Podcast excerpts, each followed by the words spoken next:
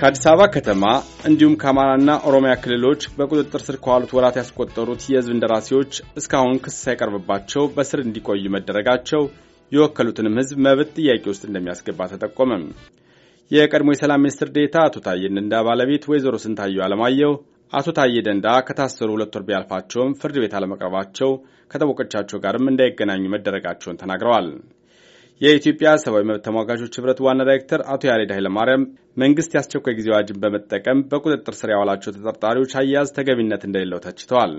በተለይ የህዝብ ተወካዮች ክስ ሳይቀርብባቸው በስር መቆየታቸው የወከሉትንም ህዝብ መብት ጥያቄ ውስጥ የሚያስገባ አካሄድ ነው ብለዋል። ገልሞ ዳዊት በዚህ ጉዳይ ላይ ተጨማሪ አለው። መንግስት በቁጥጥር ስር ካዋላቸው በኋላ የክስ መዝገብ ሳይከፍትባቸው አለአግባብ በእስር አቆይቷቸዋል በሚባሉ የህዝብ እንደራሴዎች ጉዳይ ቤተሰቦቻቸውና የሰብአዊ መብቶች ተሟጋቾች ትችታቸውን ለአሜሪካ ድምፅ ተናግረዋል። የጨፌ ኦሮሚያ አባል የሆኑትና ባለፈው ታህሳስ አንድ ቀን 2016 ዓ ም በመንግስት የጸጥታ ኃይሎች በቁጥጥር ስር የዋሉት አቶ ታዬ ደንዳ በፖሊስ ከተያዙ ሁለት ወራት ቢያልፋቸውም እስካሁን ፍርድ ቤት እንዳልቀረቡ ባለቤታቸው ወይዘሮ ስንታየው አለማየሁ ይናገራሉ። እርገ ቀበሜ ቆረኖ መጀመሪያ እንደተያዘ የማጣራት ሂደት ላይ ነን ብለውን ነገሩን። ማጣራቱ እንደተገባደደ ብንሰማም እስካሁን ምንም የክስ መዝገብ አልተከፈተም። ከጠበቃ ጋርም እንዳይገናኝ ተከልክሏል። ባለፈው ሳምንት ደግሞ ሌሎች አራት ሰዎችን አምጥተው እርሱ ካለበት ክፍል አስሯቸዋል። አሁን አምስት ናቸው። ከህግ አንጻር ጉዳያቸው የማይመሳሰል ሰዎች አስሮ ማቆየት ምን እንደሆነ አላውቅም። አቶ ታዬ አሁንም ቀድሞ በታሰሩበት ሜክሲኮ አካባቢ ባለው የፌዴራል ፖሊስ ጣቢያ እንደሚገኙ ወይዘሮ ስንታየው ገልጸዋል። ከጠበቃ ጋር እንዳይገናኙ የተከለከሉትም በአስቸኳይ ጊዜ አዋጅ ወቅት መያዛቸው ከጠበቃ ጋር የመገናኘት መብትን ስለማይፈቅድ ነው የሚል ምላሽ ከኃላፊዎች እንደተሰጣቸው ተናግረዋል። ከአቶ ታዬ እስር በኋላ ሁለት ልጆቻቸው ሊያገኟቸው የቻሉት አንድ ጊዜ ብቻ እንደሆነ ወይዘሮ ስንታየው ተናግረዋል። አቶ ታዬ ከኦሮሚያ ክልል ሰሜን ሸዋ ዞን ኩዩ ወረዳ ለክልሉ ምክር ቤት የተመረጡ የሕዝብ ተወካይ ናቸው። ባለፈው ታህሳስ አንድ ቀን 2016 ዓ ም በመንግስት ብዙኃን መገናኛ በተላለፈው ዜና አቶ ታዬ ከጽንፈኛ ኃይሎች ጋር ትስስር በመፍጠር መንግስትን በአመፅ በሽብርና ትጥቅ ትግል ለመጣል በማሰር ተጠርጥረው በጸረ ሽብር የጋራ ግብረ ኃይል በቁጥጥር ስር መዋላቸው ተዘግበዋል። በአማራ ክልል ለስድስት ወራት በተጣለውና በኋላም ለአራት ወራት በተራዘመው የአስቸኳይ ጊዜ አዋጅ ጋር በተገናኘ በአማራ ክልልና በአዲስ አበባ ከተማ የህዝብ ተወካዮች በቁጥጥር ስር ውለዋል። ከህዝብ ተወካዮች ምክር ቤት አቶ ክርስቲያን ታደለና ዶክተር ደሳለኝ ጫኔ፣ ከአማራ ክልል ምክር ቤት አቶ ዮሐንስ ቦያለውና ከአዲስ አበባ ከተማ አስተዳደር ምክር ቤት ዶክተር ካሳ ተሻገር ይገኙበታል። አቶ ያሬድ ኃይለማርያም የኢትዮጵያ ሰብአዊ መብት ተሟጋቾች ዋና ዲሬክተር ናቸው። የህዝብ እንደራሴዎቹ ያለምንም ክስ ለወራት በቁጥጥር ስለመቆየታቸው እንዲህ ይላሉ።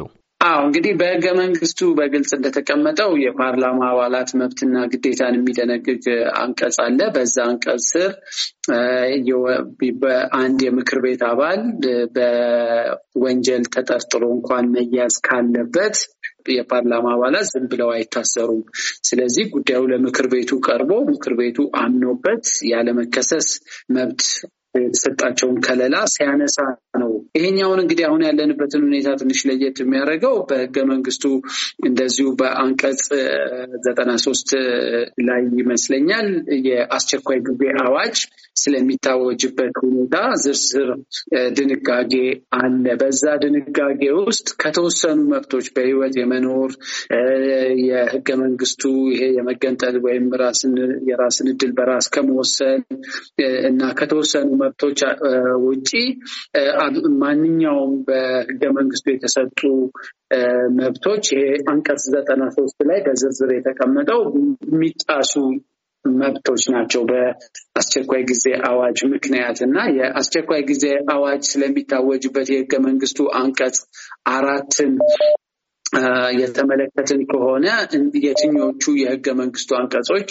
የማይጣሱ እንደሆኑ አንቀጽ አንድ፣ አንቀጽ አስራ ስምንት፣ አንቀጽ ሀያ አምስት፣ አንቀጽ ሰላሳ ዘጠኝ አይጣሱም። ከዛ ውጭ ያሉት የህገ መንግስቱ አንቀጾች በአስቸኳይ ጊዜ አዋጅ ውስጥ ሊጣሱ እንደሚችሉ በግልጽ ባያስቀምጥም ክፍተት ነው እና ያንን ክፍተት በመጠቀም ይመስለኛል እነዚህን የምክር ቤትና የፓርላማ አባላት ያለመከሰስ ከለላቸው ሳይነሳ በአስቸኳይ ጊዜ አዋጁ ስር ታስረው ያለ ፍርድ ቤት እንዲቆዩ የተደረገው ይሄንን የህገ መንግስቱንና የህግ ውስጥ ያለውን ክፍተት በመጠቀም ይመስለኛል።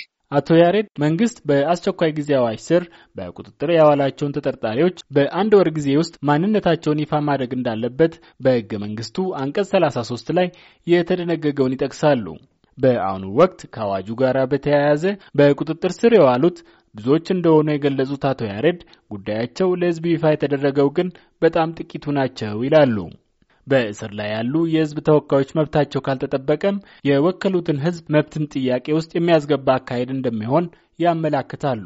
በአስቸኳይ ጊዜ አዋጅ ውስጥ ሁሌ የሚነሳው ጥያቄ መንግስት የሚወስዳቸው እርምጃዎች ተመጣጣኝ ናቸው አይደሉም የሚለው ሁሌ ጥያቄ ውስጥ ይወድቃል እና አንዱ የሚነሳው ነገር እነዚህን ሰዎች በዛ ደረጃ አርቆ የህግ ባለሙያ ሳያገኙ ለተራዘመ ጊዜ ፍርድ ቤት ሳይቀርቡ በዚህ ሁኔታ ውስጥ ማቆየትስ ከዋናው የአስቸኳይ ጊዜ አዋጅ ከታወጀበት ዓላማ አንጻር ድርጊቱ ተመጣጣኝ ነው ወይ የሚለው ነው አብረው የሚታየው እና በእኔ በኩል ትንሽ የተመጣጣኝነት ችግር የሚታይበት ተገቢ ያልሆነ እስር እንደተፈጸመባቸው አድርጌ ነው እንደ ህግ ባለሙያም ጉዳዩን ማየው። ታሪኩ ረጋ በሀረማያ ዩኒቨርሲቲ የሰላምና ልማት ትምህርት ክፍል ሶስተኛ ዲግሪ ተማሪ ናቸው። አቶ ታሪኩ በኢትዮጵያ ፖለቲካ እየተወራረደ የመጣው ሸፍጥ መቀጠሉ፣ የፖለቲካ ሽግግር በትክክል አለመመራትና ህገወጥነት ለዚህ ሁሉ መንስኤ ናቸው ይላሉ። ይህ እርምጃ ለችግሩ መፍትሄ አይሆንም፣ ህዝብንና መንግስትን ያራርቃል፣ በፖለቲካ አመራሩ መካከል ግንኙነትን ያሻክራል፣ በአጠቃላይ በኢትዮጵያ ፖለቲካ ላይ ጫና ያሳድራል ባይ ነኝ። አቶ ታሪኩ ህግ እስካልተከበረ ድረስ ዜጎች በህግ ላይ አመኔታ ያጣሉ ሲሉም ያክላሉ። Amma mana murtiitiin yaatanii namootni mana murtiitiin bilisa ta'anii poolisiin yeroo itti qabee jira በፍርድ ቤት ነጻ ተብለው ፖሊስ በድጋሚ የሚያስራቸው ሰዎች አሉ። ይህ ደግሞ ህዝቡ በአገሪቱ ህግ አመኔታ እንዲያጣ እያደረገው ነው። ሰው በህግ ፊት ሲቀርብ ፍትህን እንዲያገኝ እንጂ በመሰል አካሄድ መሆን የለበትም። በዚህ ወደፊት የሚራመድ የአገር ፖለቲካ አይኖርም። በጉዳዩ ላይ ከኦሮሚያ ክልላዊ መንግስት ምክር ቤት ጨፌ ኦሮሚያ፣ ከፌዴራል ፖሊስና ከኢትዮጵያ ሰብአዊ መብት ኮሚሽን አስተያየትና ምላሽ ለማግኘት ያደረግነው ጥረት ለጊዜው አልተሳካም። ለአሜሪካ ድምፅ ገልሞ ዳዊት ከአዲስ አበባ